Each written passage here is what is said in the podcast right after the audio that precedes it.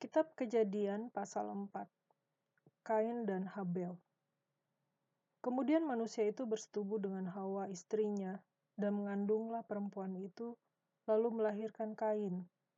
Maka kata perempuan itu, Aku telah mendapat seorang anak laki-laki dengan pertolongan Tuhan. Selanjutnya dilahirkannyalah Habel, adik Kain, dan Habel menjadi gembala kambing domba, Kain menjadi petani. Setelah beberapa waktu lamanya, maka Kain mempersembahkan sebagian dari hasil tanah itu kepada Tuhan sebagai korban persembahan. Habel juga mempersembahkan korban persembahan dari anak sulung kambing dombanya, yakni lemak-lemaknya. Maka Tuhan mengindahkan Habel dan korban persembahannya itu. Tetapi Kain dan korban persembahannya tidak diindahkannya. Lalu hati Kain menjadi sangat panas dan mukanya muram firman Tuhan kepada Kain, "Mengapa hatimu panas dan mukamu muram? Apakah mukamu tidak akan berseri jika engkau berbuat baik?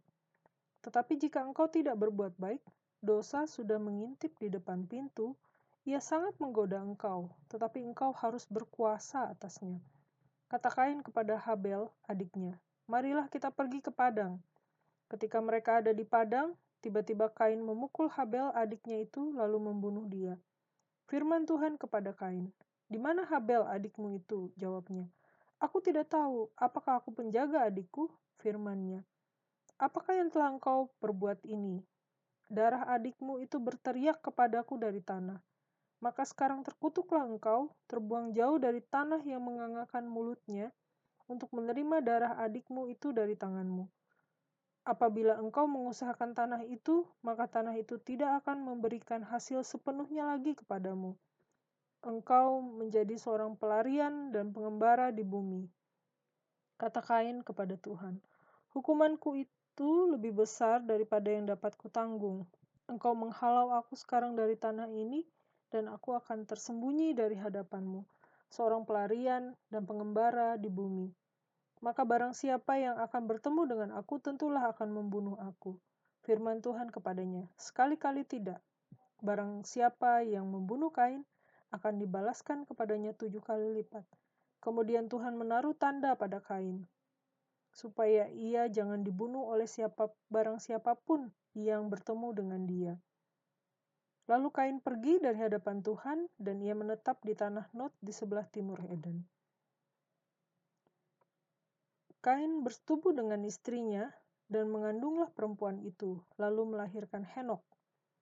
Kemudian Kain mendirikan suatu kota dan dinamainya kota itu Henok menurut nama anaknya. Bagi Henok lahirlah Irat, dan Irat itu memperanakan Mehuyael, dan Mehuyael memperanakan Metusael, dan Metusael memperanakan Lamek. Lamek mengambil istri dua orang, yang satu namanya Ada, yang lain Zila. Ada itu melahirkan Yabal. Dialah yang menjadi bapa orang yang diam dalam kemah dan memelihara ternak. Nama adiknya ialah Yubal. Dialah yang menjadi bapa semua orang yang memainkan kecapi dan suling.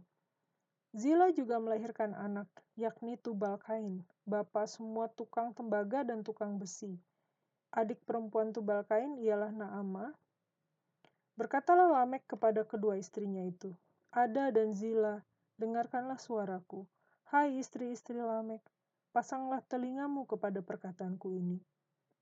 Aku telah membunuh seorang laki-laki karena ia melukai aku, membunuh seorang muda karena ia memukul aku sampai bengkak. Sebab jika kain harus dibalaskan tujuh kali lipat, maka Lamek tujuh puluh tujuh kali lipat.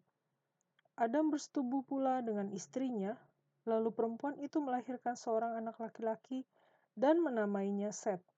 Sebab katanya, Allah telah mengaruniakan kepadaku anak yang lain sebagai pengganti Habel, sebab Kain telah membunuhnya.